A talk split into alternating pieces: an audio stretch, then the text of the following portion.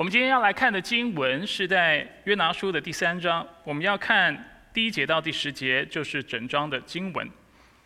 约拿书第三章，如果大家手里有圣经，请打开手中的圣经；手机有手手中有手机的话，请打开你的圣经软体。但是，请大家打开手机软体的时候，不要分心，专专注在上帝的话语上。约拿书第三章第一节，耶和华的话第二次临到约拿说：“起来到尼尼微大城去，把我告诉你的信息向其中的居民宣告。”约拿就照耶和华的话起来，到尼尼微去。尼尼微是一座极大的城，约有三天的路程。约拿进城走了一天，宣告说：“再过四十天，尼尼微要倾覆了。”尼尼微人就信服上帝，宣告禁食，从最大到最小的都穿上麻衣。这消息传到尼尼微王那里，他就从宝座起来，脱下朝服，披上麻布，坐在灰中。他叫人通告尼尼微全城说：王和大臣有令，人、畜、牛、羊都不可尝任何东西，不可吃，也不可喝水。人与牲畜都要披上麻布，切切求告上帝。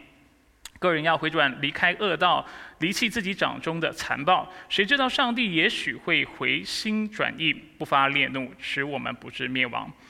上帝查看他们的行为，见他们离开恶道，上帝就改变心意。原先所说要降雨他们的灾难，他不降了。我们一起低头做个祷告。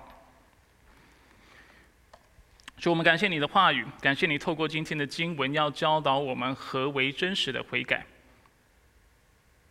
主，我们知道，就我们的人性来说，肉体来说，听到悔改、听到罪这类的概念，我们心中是非常反抗的。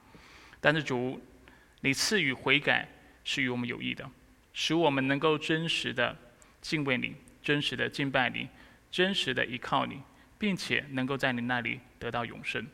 所以主，愿我们的耳朵能够被你打开，我们的心能够得着那肉心，使我们能够听得明白。使我们也愿意顺服去行，愿你的话语能够在我们每一天的生活当中做我们脚前的灯，路上的光。愿你的话语能够做那灵魂的锚，使我们能够像扎在磐石上，能够有稳固的根基，并且在主里有那永恒的盼望。愿你祝福仆人的口，让我今天所说的话能够实际的为弟兄姐妹的生命带来益处。也求你保守整个聚会，愿你自己单单的被我们荣耀。以上祷告是奉靠主耶稣基督的生命求。弟兄姐妹，请坐。好，谢谢。好，我今天会全程含着喉糖，希望不会发出噪音。啊，主要的原因是因为啊，我只要一吸到比较干或比较凉的空气，我就会想咳嗽。之前有童工开玩笑，你是不是得了百日咳？我希望不是哈，百日咳。OK，呃，我们今天要继续来看劫后余生这个信息系列。那由于我们之前已经说明了，我们希望透过这个信息系列来帮助弟兄姐妹了解福音的真意，并且帮助弟兄姐妹知道我们怎么去传福音。那我们今天的主题呢，要谈到的是真实的悔改，真实的悔改。如果大家有印象的话，我们上周特别透过约拿他在渔父当中的祷告，他的感恩诗，我们一瞥了什么叫做永死，什么叫做永生。我给大家十秒钟，稍微复习一下，什么是永死，什么是永生，大家还记得吗？当时我们是如此定义永死。永死简单来说，就是人不仅是临死与上帝隔绝，但却是永远的与上帝隔绝。那相反的，永生是什么呢？永生就是永远的能够来亲近上帝，永远的住在他的殿中，永远有上帝的同在，这叫做永生。所以，一个人如何从永死这样的光景当中脱离出来，进入永生呢？这就是今天的主题要回应的一个课题。啊，当然，我们今天不只会讲到真实的悔改，但是悔改的确是让我们得到永生的一个非常关键的一个内容、一个内涵。所以今天我们要看什么是悔改，并且悔改从何而来。不过在进入经文的反思之前呢，我们应该说我会先为大家解说今天的经文。所以我们看一下今天经文的大纲。今天经文的大纲简单来说会有三个部分，我们会看到约拿的顺服。我们会看到尼尼围城相信上帝，并且我们看到尼尼为全城悔改。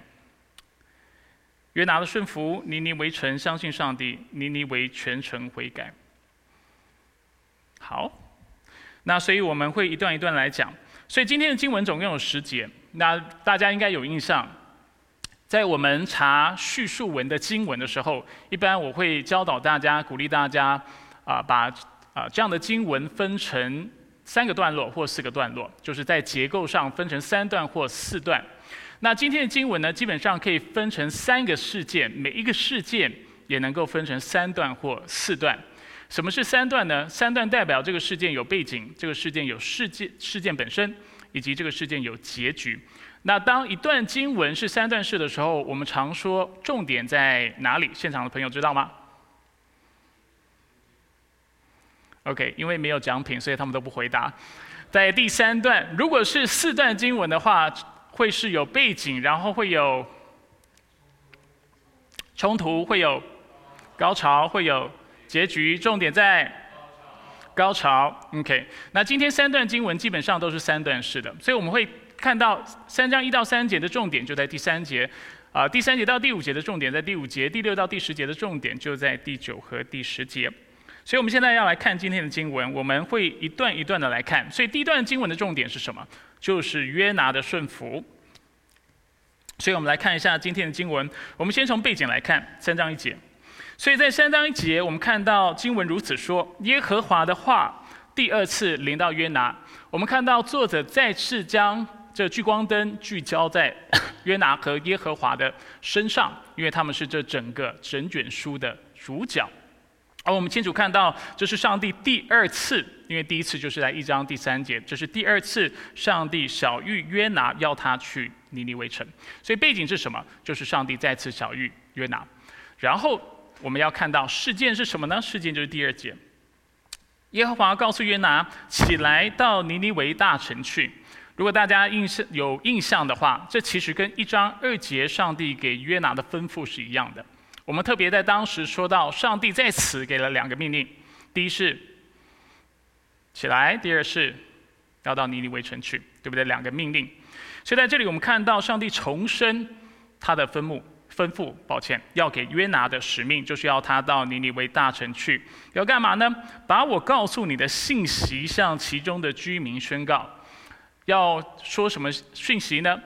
啊，我们上次应该说几周前，当我们讲到一章的时候，我们特别说到要啊约拿去谴责尼尼微城，要指出他们的罪。所以在一章二节，我们看到经文说到起来起来到尼尼微大城去，向其中的居民宣告，因为他们的恶已达到我面前，就是耶和华的面前。所以，同样的，到第二节，我们再次看到上帝要约拿去做这件事情，把我告诉你的信息，就是他们的恶已经达到我面前的信息，向其中的居民宣告，去指出他们的罪来。那这段经文最大的差异在哪里？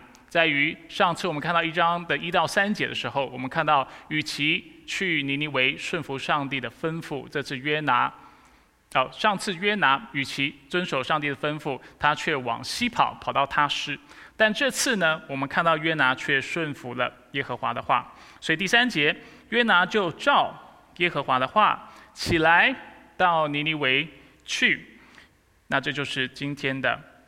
啊，就是跟上次不一样的一个结局，看到约拿如何顺服了上帝的带领，所以这就是第一节到第三节的前半段的重点。重点在哪里？我们说三段式的重点就是在结局，结局就是约拿顺服了上帝。我们接下来看第二个段，看第二个事件。第二个事件告诉我们，尼尼为他们信服了上帝，或者他们相信上帝。我们再次看第二个事件的背景，就是第三节的后半段，说到尼尼维是一座极大的城，约有三天的路程。尼尼维是极大的城，约有三天的路程。透过这短短的一句话，他给了我们两个背景：第一，就是尼尼维这座城它的地位是什么；第二，他让我们看到约拿需要花多少的时间去完成他的使命。简单来说是三天。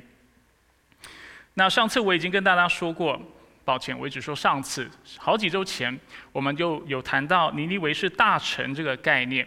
我跟弟兄姐妹分享，因为尼尼维在主前第八世纪，它其实是一个不大的城，所以很多解经家就认为，在这里不应该把它理解为啊城的规模的大小，就是这个“大”这个词，但却应当把它理解为重要。除了重要之外呢？呃，这句话的原文其实不只是告诉我们，应该说它并非是告诉我们尼尼微是极大的城，但却是告诉我们在耶和华面前它是大城，或者是在耶和华面前它是重城重要的城市。那为什么翻译会差那么多呢？其实这个“极”这个字在原文当中跟在耶和华面前是一模一样的字。但是更多时候其实是翻译为在耶和华面前，这是原文比较吊诡的地方。那现在许多的解经家都认为，与其翻成极大，应该翻成在耶和华面前大，然后城，它是一座城，所以它是一座大城。那所以这段经文所要强调的是什么？它要强调的不是尼尼微到底有多大，而是尼尼微城在上帝的眼光是一座什么样的城。在约拿书第四章十一节，我们看到尼尼微城里面总共有十二万的人口。我有打出这个经文吗？如果有的话，我们看一下；没有也没关系。答案是没有。所以尼尼微城是大城，里面有十二万人口，而且里面有许多的牲畜。所以经文告诉我们。上帝说：“何况这尼尼为大臣，四章十一节，其中不能分辨左右手的，就有十二多人，十二万多人，还有许多牲畜，我岂能不爱惜呢？”所以这节经文在告诉我们，上帝看待这城的态度。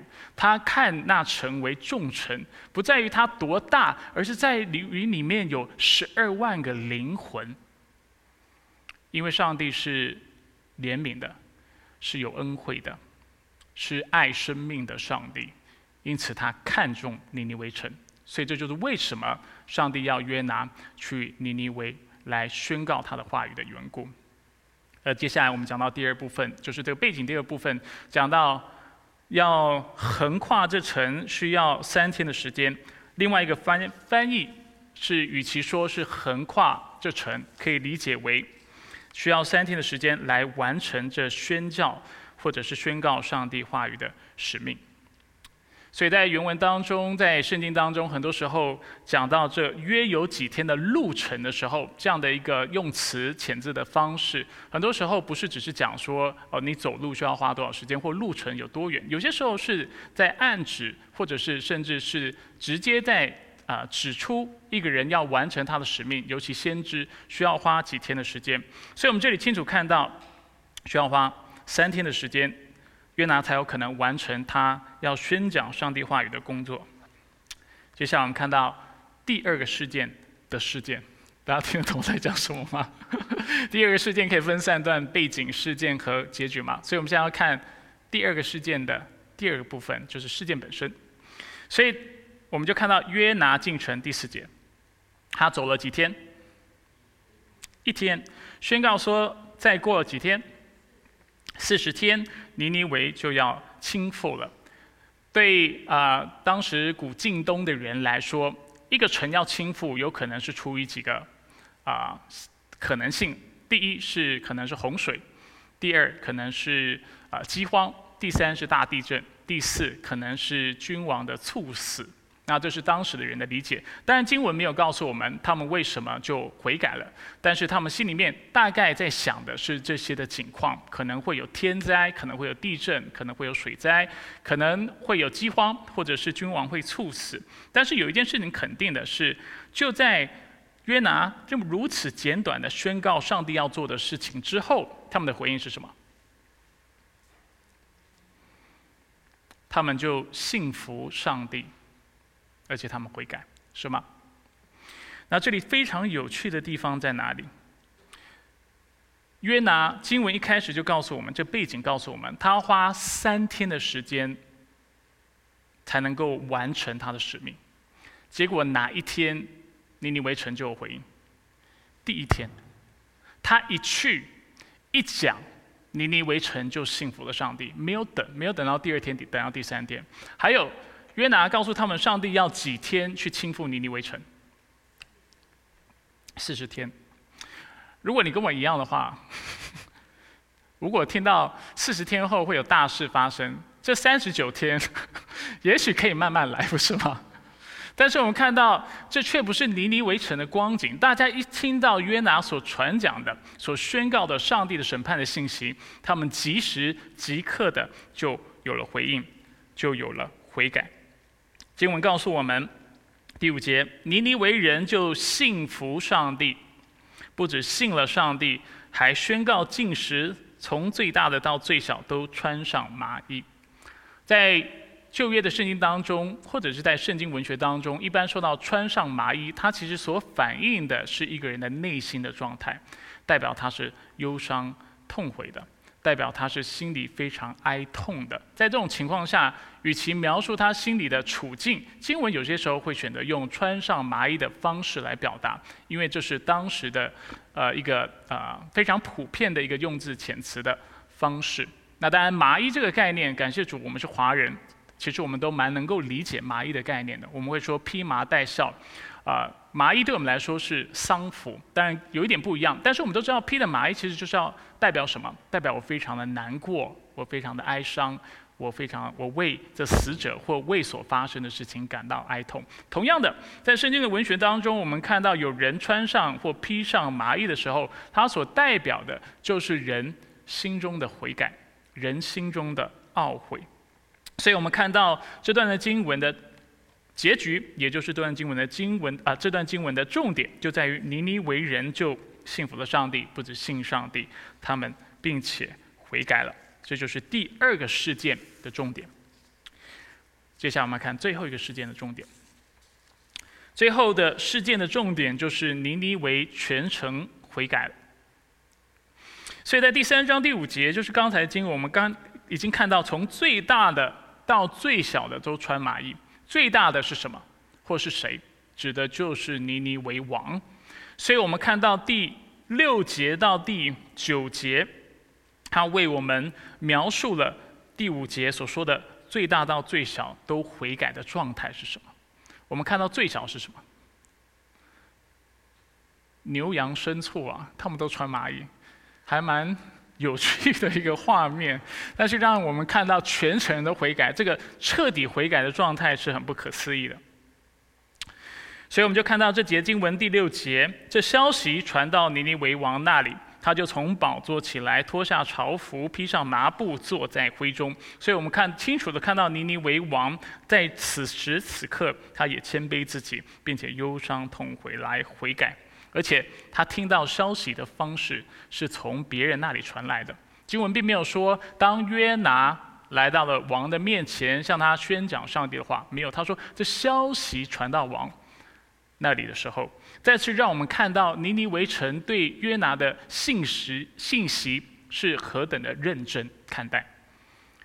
是第一天约拿才讲一天，要三天的工作，讲一天，呃，信息就传开了。并且信息就传到了王的耳中，约拿根本不用到王宫去布道，这个事情就已经发生了。而我们就看到，从大到小都披麻蒙灰，从大到小都悔改。首先，我们看到尼尼为王，他就脱下朝服，披上麻布，坐在灰中。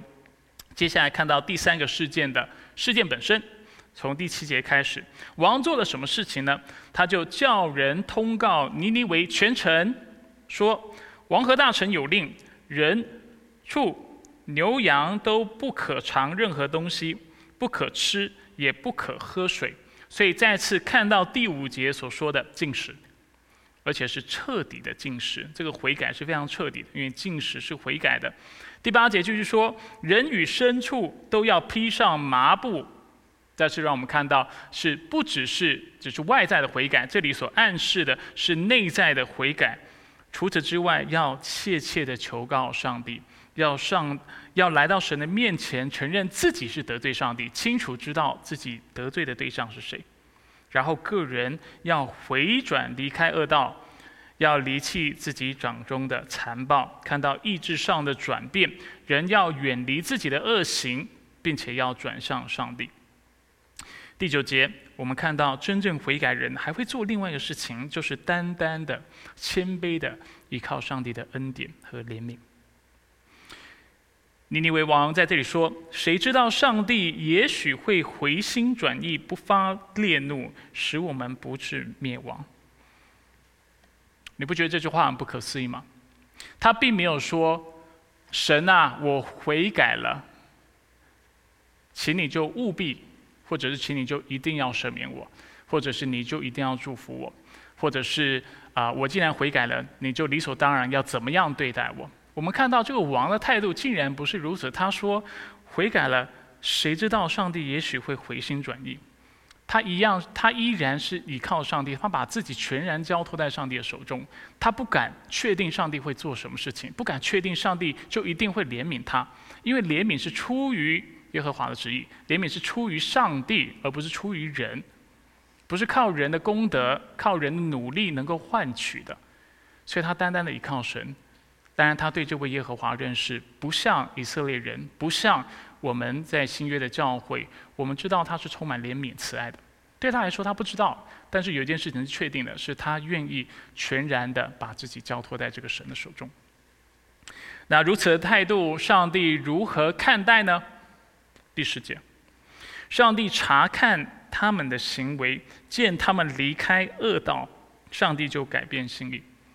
如果上帝有察觉任何一丝的不敬虔，任何一丝的虚伪，或者是从心里面的不甘愿，你觉得上帝会赦免他们吗？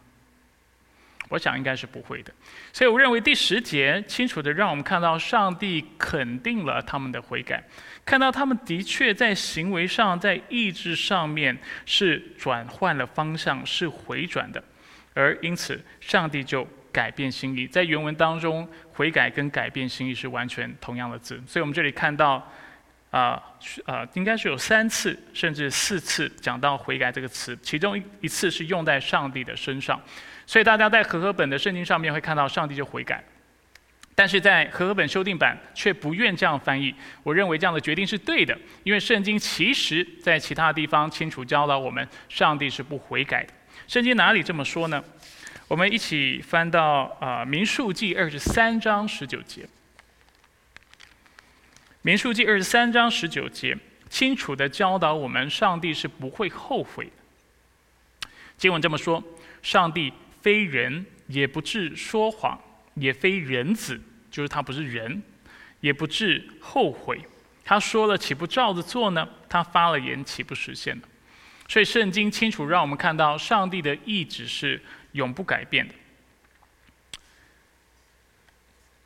然后我们在耶利米十八章第七到第八节，我们看到上帝的意志永不改变。然而，他愿意回转、原谅那愿意离开自己罪的外外邦国家或外邦人，却是他永恒的旨意，就是他一开始就已经说过的。耶利米书十八章七到八节。说到上帝会改变心意，其实就是他的永恒的意志。经文这么说：耶和华说：“我何时论到一邦或一国说要拔出拆毁，呃，要毁坏？我所说的那一邦若回转离开他们的恶，我就改变心意，不将我想要施行的灾祸降于他们。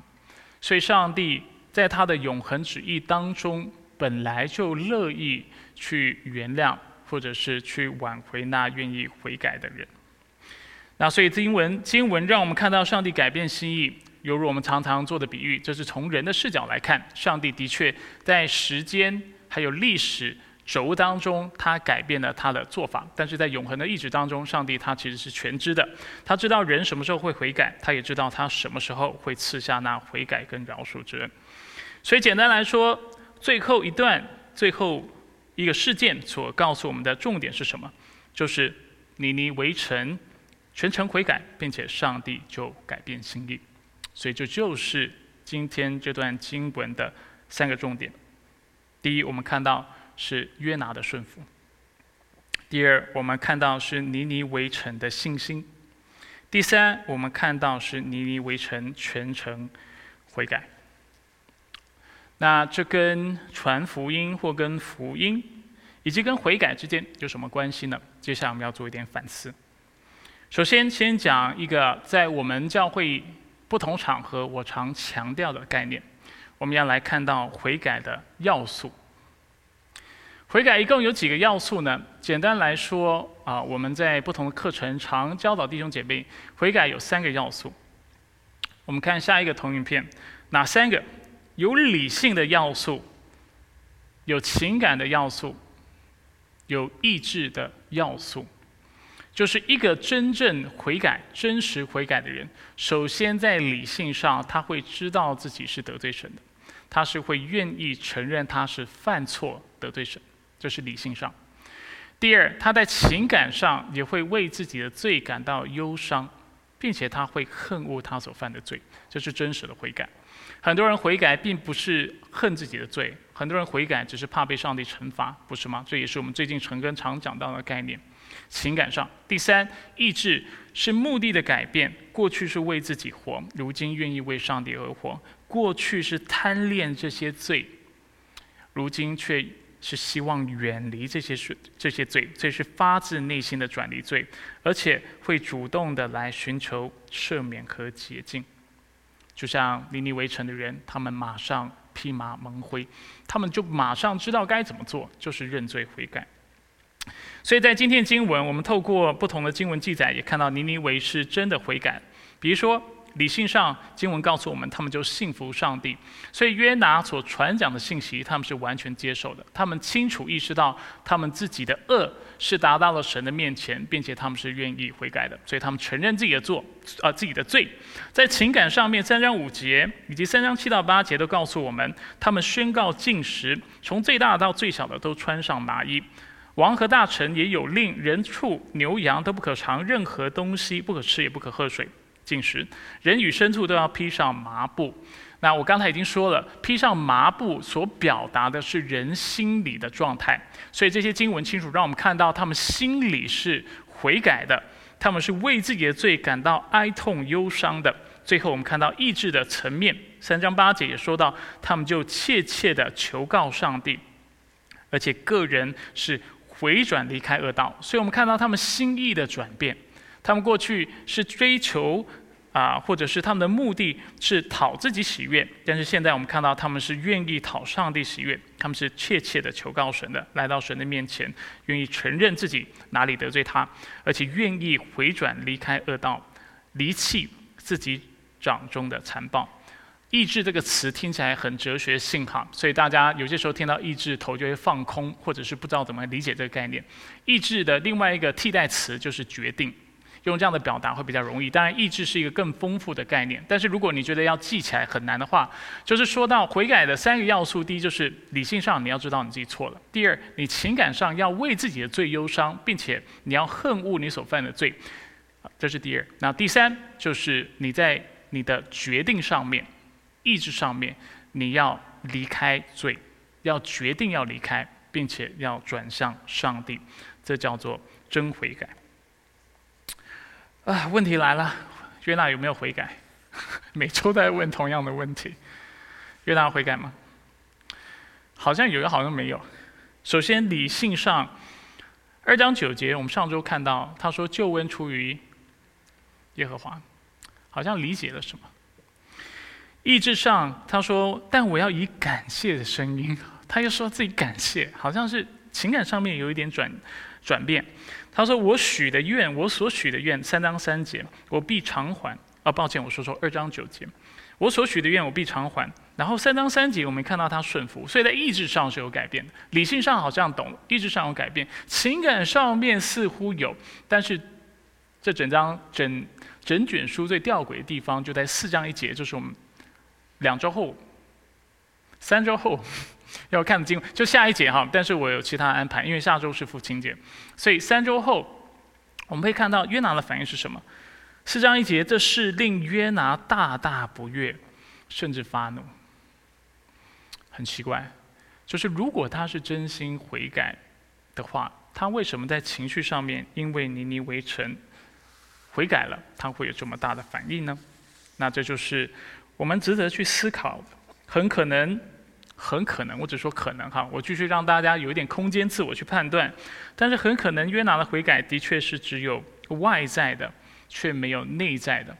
啊，我们在教会当中，我们用的术语就是这是大儿子心态，就是你叫他顺服，他也都愿意，但是他是坐在表面上做给你看，但他心里面有非常多的苦毒，非常多的抱怨，非常多的不情愿。我们现代人会说，道歉有什么用？重点是要改，对不对？就是意志上要转变。那圣经什么怎么说呢？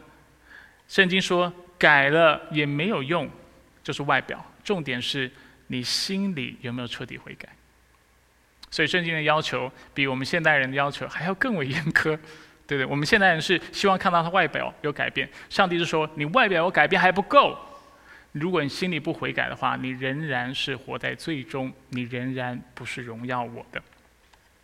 而相较于约拿，我们就看到尼尼为王的反应是比较不一样的。他不仅愿意转离罪，他也愿意依靠上帝的恩典，犹如我们刚才三章九节所说的。他说：“谁知道上帝也许会回心转意，不发烈怒，使我们不致灭亡。”所以他清楚知道上帝是上帝，他是人，上帝有绝对的主权，按着他的意志来做事，所以他是完全。依靠上帝的，不不敢去改变上帝要做的事情。但约拿不一样，他的悔改是在某种情况下是想要靠悔改来操控上帝的，靠着悔改来控制上帝。说上帝，我悔改了，然后我要照着你话去做，也许我会看到不同的结果。很遗憾的结果一样，是上帝因为是怜悯的上帝，赐恩惠的上帝的缘故，我们看到上帝就赦免了。或者是回转心意，不再使灾祸降临在他们的身上。所以第一点，我们要去思考的是什么是悔改？悔改有三个层面：在理性上，我们要承认罪；在情感上，畏罪忧伤；在意志上，我们要远离罪。第二，我们要谈到悔改的根源。悔改的根源是什么？是信心。就是我们过去我在不同场合有提到的，没有机会为大家展开，希望趁着今天的信息为大家稍微展开一下。所以尼尼围城为什么能够真悔改？经文告诉我们什么？约拿书三章五节清楚说，尼尼为人就信服上帝。请问跟他们传讲信息的人是谁？约拿。那他们信的是约拿所说的话，还是上帝的话，还是什么？如果如果只是信约拿的话，他经文可以说尼尼为人就信约拿所说的话，不是？经文也没有说尼尼为人就信上帝的话。那当然不会这么说，因为在圣经当中，我们常常看到信上帝的话就是信上帝，上帝的话就代表了他自己。因为我们上周有讲过，上帝透过他的话启示他是一位什么样的神，所以我们在这里看到信心是悔改的根源，悔改的根基。人要先相信上帝的话语，他才会知道如何回应。如果你连约拿所传讲的这个悔改信心都不信，那你会悔改吗？不会。你首先要承认这话是真的嘛，在理性上你一定要认同这个事情。但是除此之外，这个信所指的也是一个对上帝的信，对一个对象的信，不是只是信一些理性上的一些的知识，或者是理性上面的一些命题，但却是上信上帝他自己。所以鲁伊斯他呃有一次在呃一本书当中，他谈到什么是敬畏神的时候，他很有趣，他说到敬畏神。其实某种程度上就是害怕与上帝永远分离。The fear of losing God, the fear of losing Him。它的意思是什么呢？它的意思某种程度上就在反映我们这段时间在看的《成根》里面所说到的内容。我在《成根》当中有几次提到，啊，很多人信主是出于非常功利的态度，对不对？我们信主是因为我们要神所赐的祝福，所以我们信主。那这是。一种极端，另外一种极端是很多人信主，其实不是因为敬畏神而信他，也不是因为想要上帝与他同在，也不是因为渴望上帝，所以他信主，但他却是想要规避上帝所带来的审判。但是这种敬畏，我们称叫其实叫做害怕，叫做恐惧，这是对上帝要做的事情的一个害怕，而不是对上帝他自己本身的敬畏。在亲密关系当中，给大家一个类比，在亲密关系当中，我们彼此道歉的时候，我们的目的是什么？我们目的不是要对方怕我们，对不对？我们指出对方的罪来，或者希望对方改变，不是只是单纯希望他惧怕我们，但其实我们是希望他因为爱我们，而能够意识到他所做的事情是何等让我们受伤，或者是是如何的得罪我们。同样的，在圣经当中，我们看到上帝要我们，不是要我们怕他的惩罚，怕他的审判，但却是要我们信他，要我们爱他，因为那真正爱上帝的人会结出悔改的果子。这也就是我们常说的，为什么悔改是信心的果子？意思就在这里。如果你真的，比如说你跟你的父亲。如果你只是怕他，其实你可能背后是恨他，对不对？如果父母教养子女的目的就只是想要让孩子非常怕他的话，他会怕你的，你也会成功，我也会成功。但是成功的结果是我们孩子很可能怕我们，同时也非常恨我们。但是我们管教的目的其实不是为了让他们只是怕我们嘛，我们是希望他爱我们，能够知道我们的心意，因为他爱我们的时候，他会改变，他会知道他不应该这样对待我。他会知道他应该怎么样看待我给他的建议，我跟他说的话。他如果犯错了，他会结出那真实的悔改的果子，因为他何等爱我，所以他心里面会何等的难过，何等的哀痛，因为知道他伤害了那爱他并且他所爱的人。所以尼尼为人是信上帝而悔改，也像我们常在教育当中所说的“信心结出悔改”的意思，就是这个样子。我们主要的啊，所啊能够得救的方式，犹如我们过去常说的，不是透过好像悔改，透过我们某种的功德，像约拿一样，希望借此来挽回上帝，不是的。人之所以能够悔改，是因为他从心里面是信上帝的，所以这是我们要去思考的，要去留意的。雅各书二章十九节，帮助大家进一步的思考。如果你还没有被我说服，认为敬畏上帝是怕上帝的话，你想一下这个经文。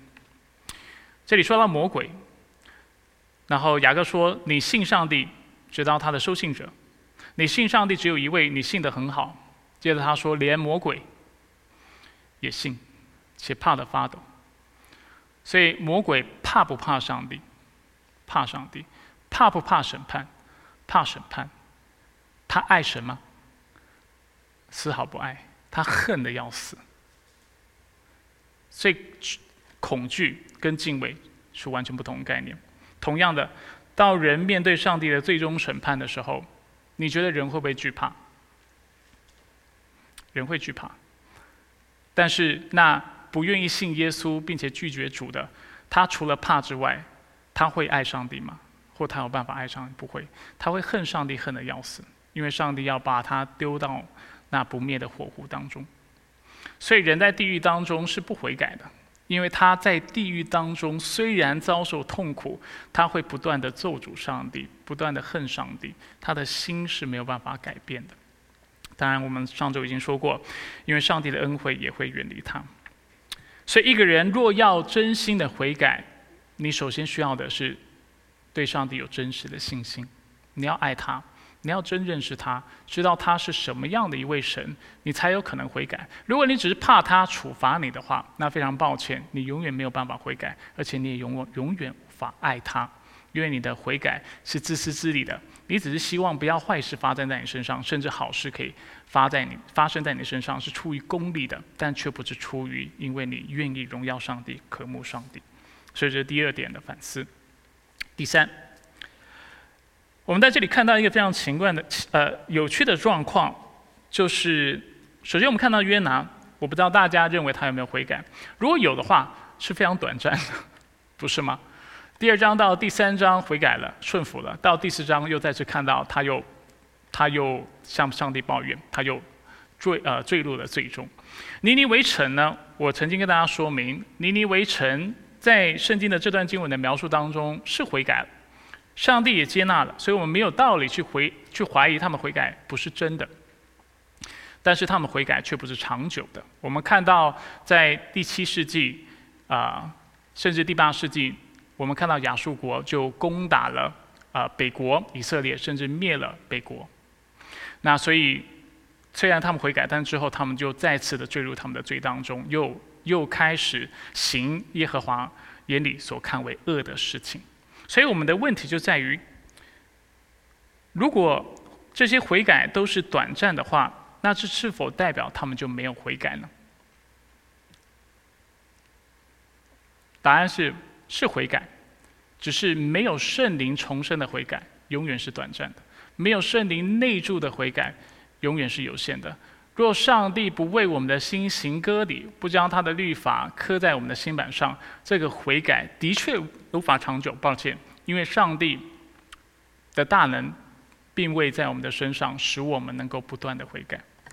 所以，那真正永久的悔改，是要透过耶稣基督所赐的圣灵，才有可能发生的。不然，人的悔改是非常软弱的。我们有些时候的确会在特殊的事件当中意识到自己的错，而且真的忧伤痛悔，改过自新。但是，这悔改是非常短暂的。除非上帝改变了我们的心情，挪去我们的旧人，定死我们的旧人，使我们能够穿上新人，活出那新人的样式。不然，我们的悔改就是短暂的。所以《生命记》三十章第六节，就说到我们人是心里要受割礼的，我们才有可能尽心的爱神。所以摩西说：“耶和华你的上帝要使你的心和你后裔的心受隔离，好叫你尽心尽心爱耶和华你的上帝，使你可以存活。人心若不受隔离，人就没有办法尽心来爱他。”罗马书二章二十九节。唯有内心做犹太人的才是真犹太人，真割礼也是心里的。真割礼从哪里来？在乎圣灵，圣灵的内住，圣灵的重生，因为圣灵，我们才有可能行心里的割礼，完全的改变。以西结书三十六章二十六节，为什么旧约的百姓都期盼弥赛亚的到来，不断的在等候这位君王？因为经文告诉我们。在那个时候，上帝要赐给以色列人、赐给他的百姓一颗新心，将心灵放在他们里面，又从他们的肉体中除掉实心，赐给他们肉心。上帝说：“我必将我的灵放在你们里面，就是圣灵。这圣灵能够使你们顺从我的律例，谨守遵行我的典章。”所以我们在新约的时代当中，我们是非常蒙福的。我们比起的确，比起旧约的百姓，我们有那圣灵的确据，圣圣灵所赐的确据。我们有那圣灵做我们的保惠师，做我们的帮助，在我们软弱当中的啊，就是随时的帮助，为我们带导，对用不住的代求。也有基督做那大祭司，坐在父神的右边，不住的为我们代求。而在三位一体上帝的这两个位格当中的他们的代求之下。我们就要能够永久的悔改。我们之所以能够永远悔改，是因为我们在基督里，圣灵会使我们不断的看到自己的罪，看到自己的软弱，并且促使我们三件事情：意识到自己有罪；第二，心里忧伤；第三，转离我们的罪，然后能够真正的来信靠主。以上就是我们今天的内容。希望透过今天的信息来帮助大家更深来思考什么是悔改。悔改有三个层面，那悔改是来自于什么呢？是来自于信心。悔改不是一种功德，不是人所做的事情，使我们能够换取上帝的赦免和恩典。悔改是因为信神而结出的果子。我们之所以称义，是因为信心，不是因为悔改。但是我们因为信有信，所以必然会悔改。第三，我们看到。人要能够永久悔改，不像约拿，不像尼尼微城，是暂时的。唯一的盼望在哪里？在于信福音，有那圣灵的内住，为我们新受割礼，使上帝的律法能够刻在我们心板上，使我们永远的改变。接下来就让我们透过下列的问题，继续来思考今天的信息。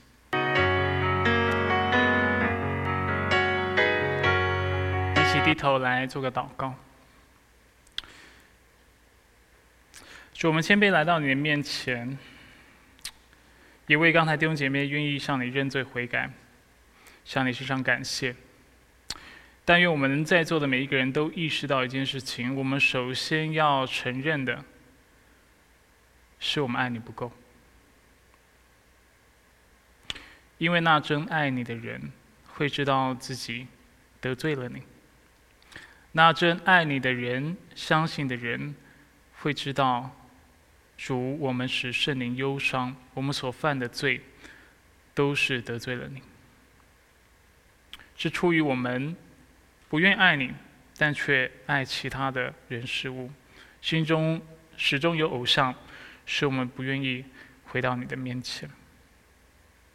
所以主，我带领焦点基督教会，也包括我自己来到您面前。主，我们在爱神、爱人的事上，确实了得罪了你。我们就是因为。不够爱你的缘故，不认为你是我们人生的全所有，并且不认为你配得我们一生来追求的缘故，所以主，我们常常陷入偶像的崇拜，我们常常陷入人的最终，不论是自卑或是骄傲，不论是自怜或者是看不起别人。所以主，我们来到你面前，愿你光照我们，让我们看到自己心中的虚伪，看到我们常常空有外表。但却没有真实的敬虔。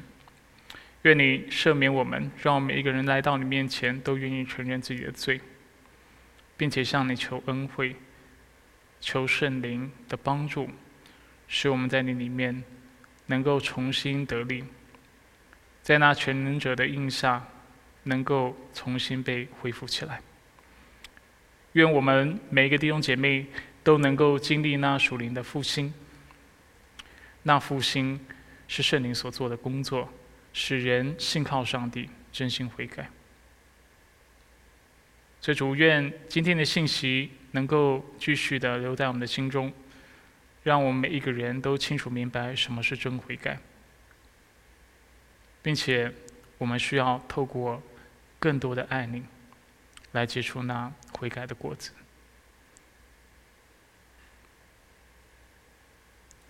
愿你帮助我们，我们感谢你。上祷告是奉靠主耶稣基督的圣名求，阿门。